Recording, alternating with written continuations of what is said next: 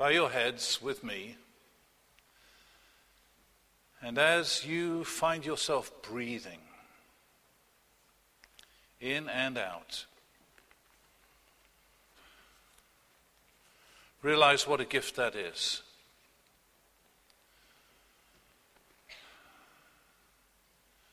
And God's Holy Spirit comes to us in a sense as a breath of fresh air. The living Spirit of God coming to us and giving us the capacity to breathe spiritually, to live.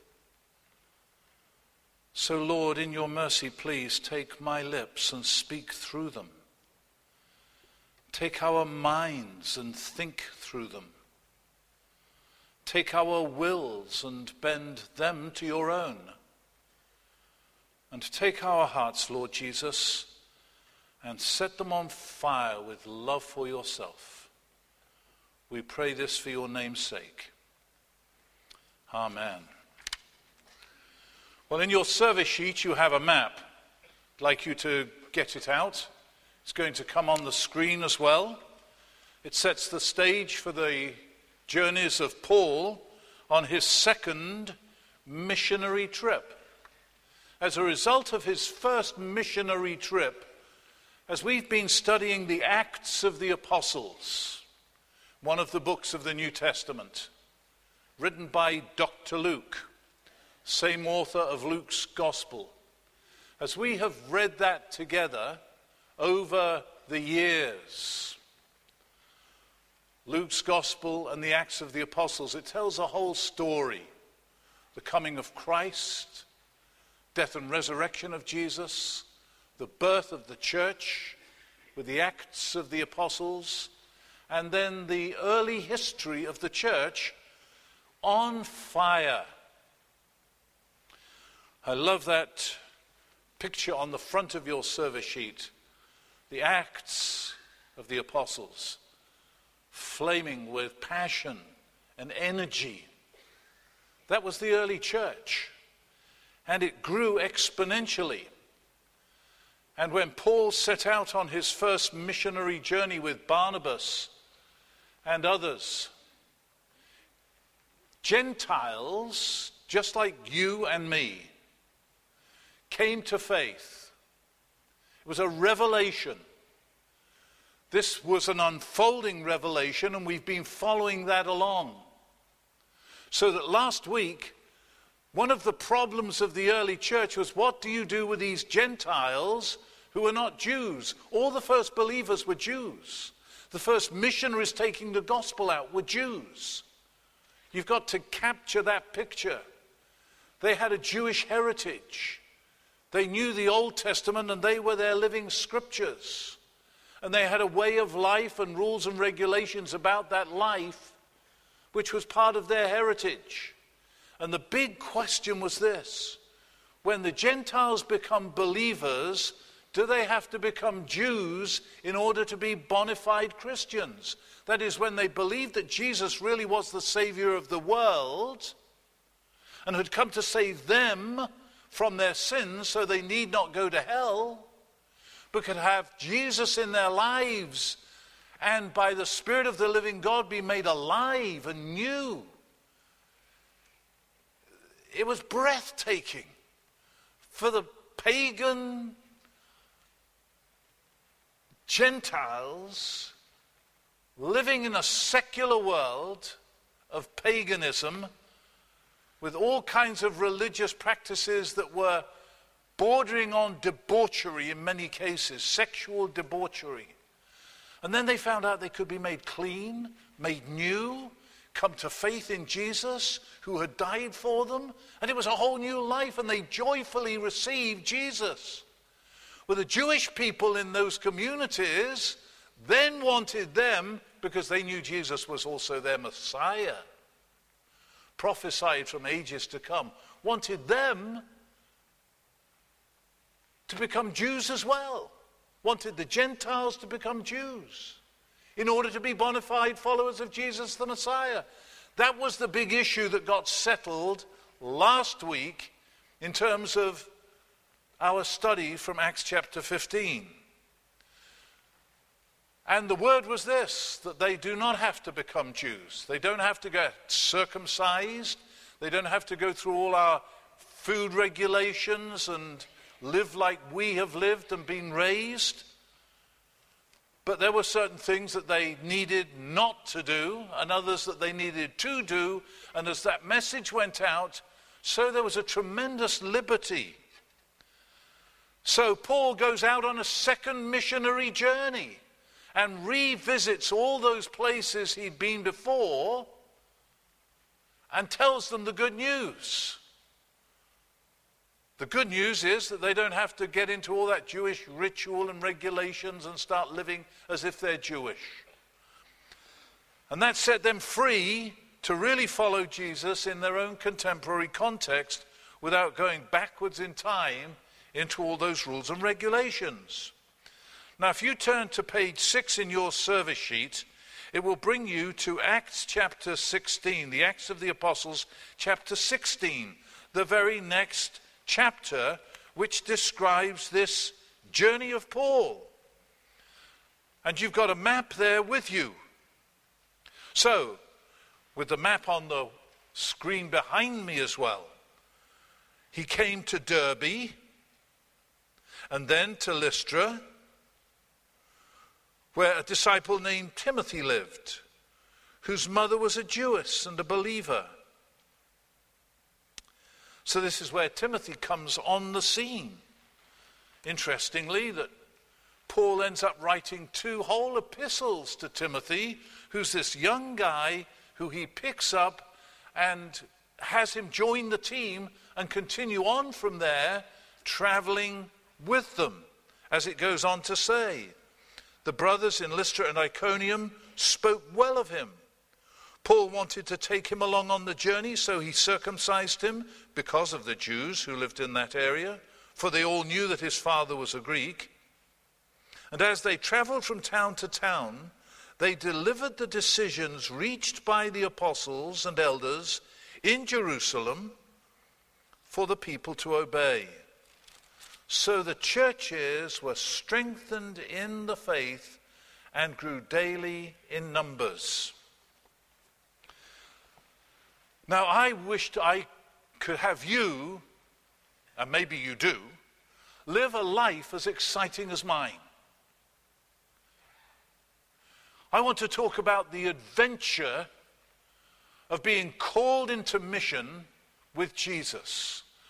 Not that you have to become a preacher or a professional in the ministry, but as this text unfolds, you realize that all of us are a part of the team. We're all in if we know and love the Lord Jesus. If we belong to Him, we're in the team. Did you notice that as they went from church to church with the good news and encouraged the believers, did you see what it said there right at the end of that last verse? They were strengthened in the faith and grew daily in numbers. How do you think that happened? Daily, the church was growing. That wasn't buildings like this. They didn't have churches for the first buildings like this, for the first four centuries. They worshipped in homes, in woods, by the river, different places they gathered. In Jerusalem, they could go to the temple. The Jews sometimes would bring their faith to worship together in the synagogues. But with the Gentiles, they met in homes, and it was more of a light, refreshing fellowship time.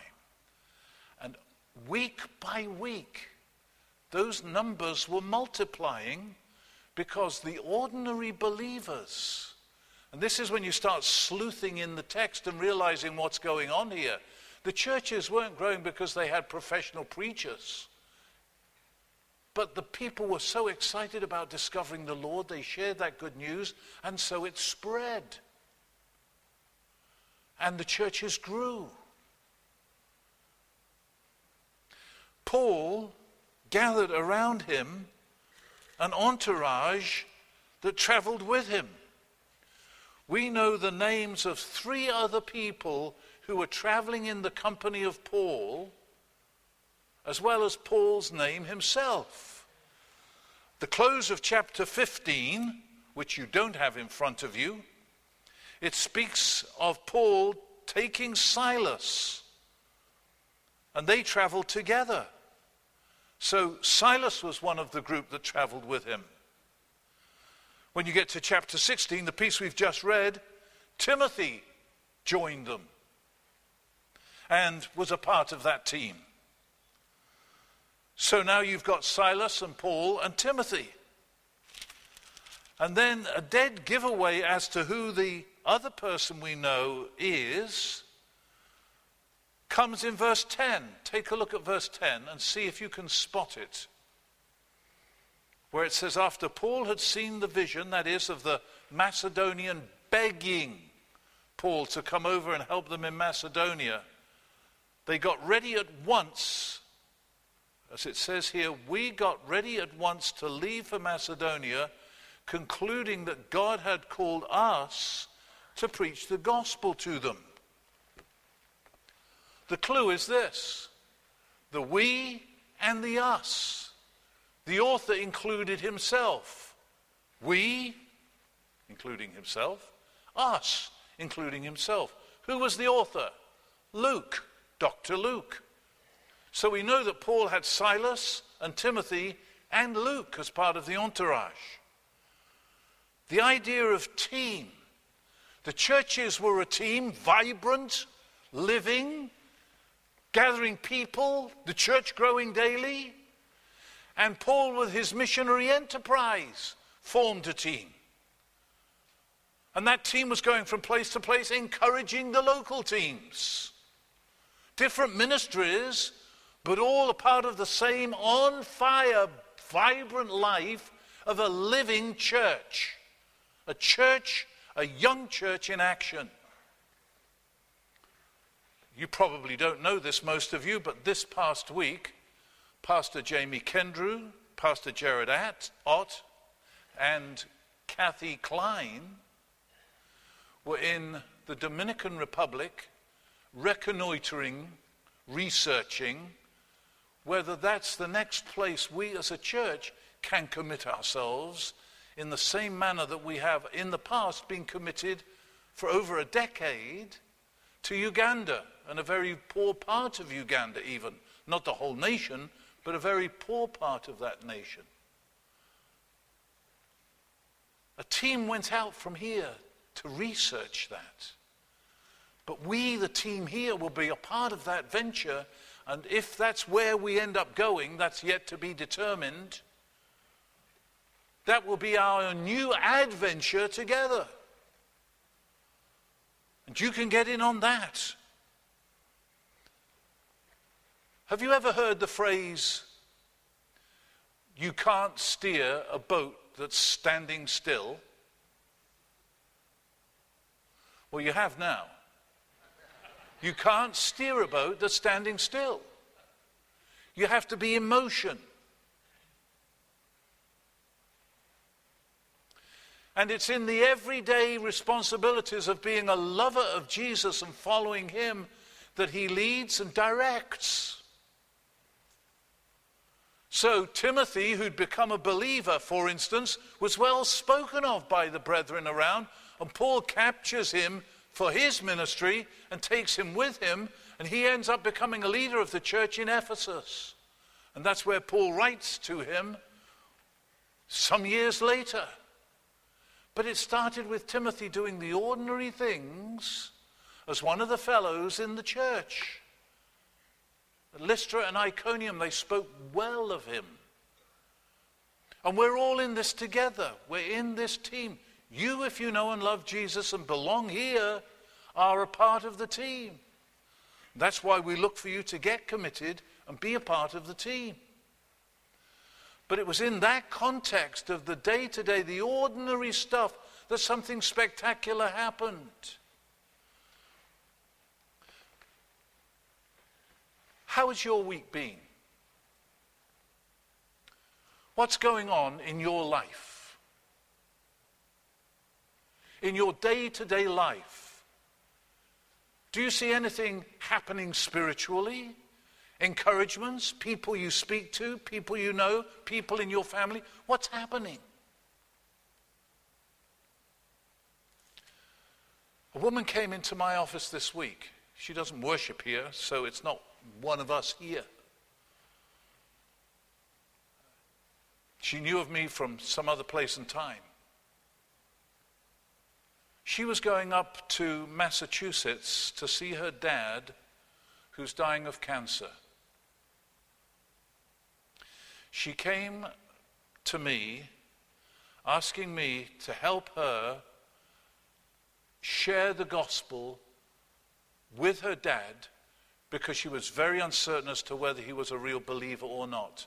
And in fact, the heartwarming tale came along with that request that their 11 year old daughter had written, therefore, to her grandfather with that same concern, talking to him in the letter about coming to know the Lord, and drew a cross. Well, what grandfather can resist a little 11 year old granddaughter sending that kind of note? The artillery's already been launched into his life. But because of the daughter's faith, the mother of this little girl, this woman who's going up to Massachusetts, because of her faith, the dad is looking to her for some consoling assurance about what happens when he dies. And she wanted to know how to share the faith. So I gave her a Billy Graham tract, which I had in my office opened it up. I took one and I led her through it and said, This is how you lead your dad through it. You do with him what I'm doing with you. And then you pray with him that prayer at the end. That's ordinary day to day stuff. She's got a dad dying. She wants some encouragement as to how to be sure that he is going to go to heaven when he dies and to share the simple facts of the gospel so that he can know for sure he's going to go to heaven when he dies. That's good news. I had dinner in Bravos at Robinson this week. And this often happens, and I don't know what you do when it happens to you. But one of the wait staff came up and said to me, Do you remember me? I looked at her and said, Yes, I do. I did. I wouldn't have placed her necessarily as wait staff, but I knew I knew her. Well, it happened that I was dining there about six months ago, and she came and asked me to pray for her son, who is in prison and was going to be there for X number of years. And we prayed right there in the restaurant this lady dressed as a wait staff in a Bravos, and we just prayed together.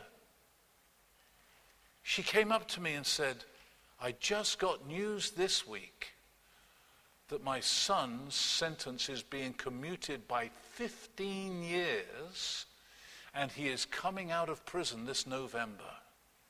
She was exhilarated.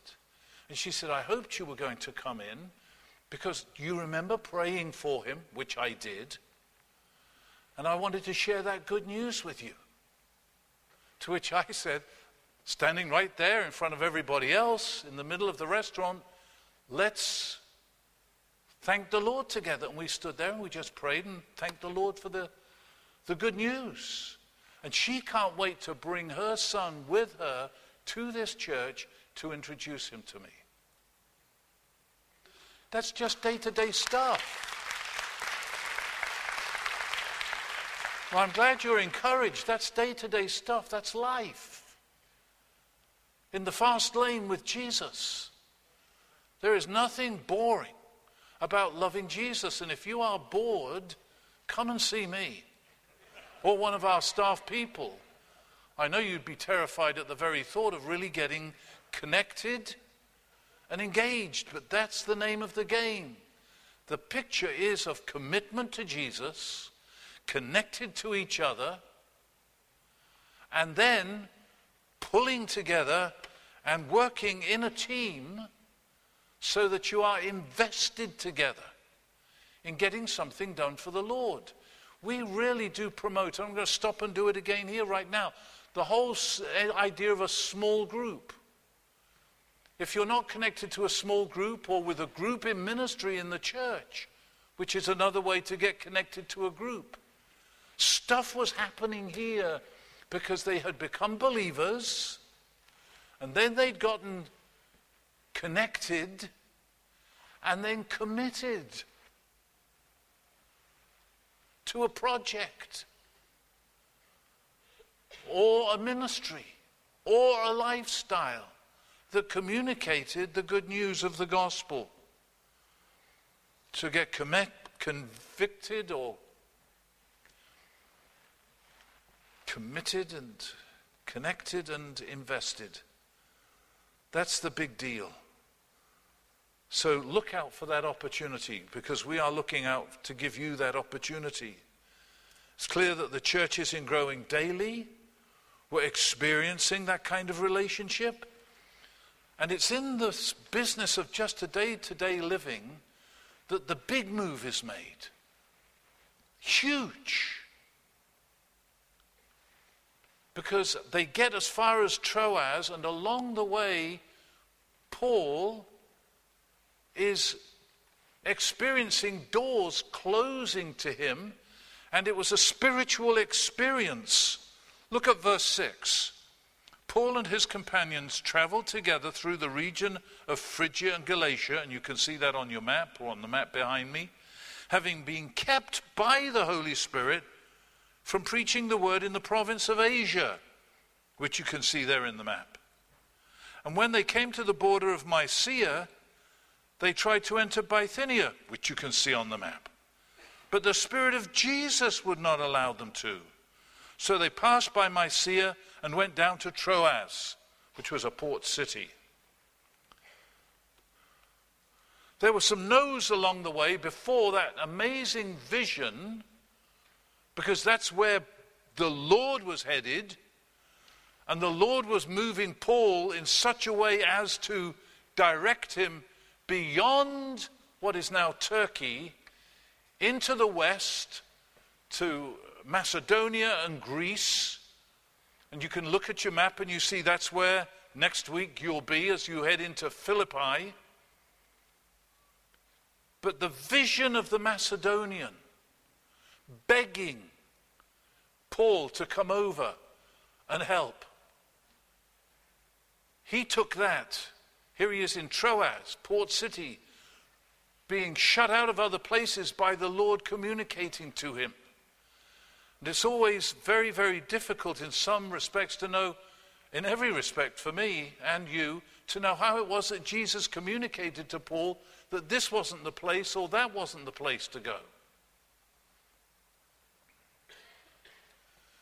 It shows you how closely Paul walked with the Lord and was sensitive to his leadership. So they got ready immediately and took off for Europe, for Macedonia. And when I say that was a huge move, now the gospel is traveling into Europe, and that's how it spread up through Europe and eventually to the United States of America as Europeans came to the USA with the gospel. And the first big move was this Macedonian call with the no's, N O, no, no, no, Jesus stopping Paul going this way or that, and then getting the call to go to Macedonia and taking off immediately and going there they're going into Europe, and that's the beginning of a mission that spread up through Europe. That's a huge piece of history. We're here, in some sense, because of that move. But the drama of that is in the day to day, ordinary living of Paul and his team and the churches to which they were visiting. And so it is for us, in the middle of the ordinary day to day things, that God can direct you to other things and larger things and other ministries, touching the lives of other people. So you pray with us about whether we should go into the Dominican Republic. We haven't had a vision. Pastor Jamie has not had a vision of uh, somebody speaking Spanish to him, telling him to come to the Dominion the Republic, but that's where we probably are going to be headed. You pray about that. But my encouragement to you is about your day to day living. Let the Lord steer you, direct you. Get connected and get invested. Let's bow our heads and pray together. Lord Jesus, thank you for your love for us that has drawn us, made us your own. Inspire our day to day living. May the growing daily lives of each one of us start touching the lives of others that we can pray for them, share your love with them, and keep moving them along with ourselves along the path of your love and mercy and peace. We pray this for your name's sake, Lord Jesus. Amen.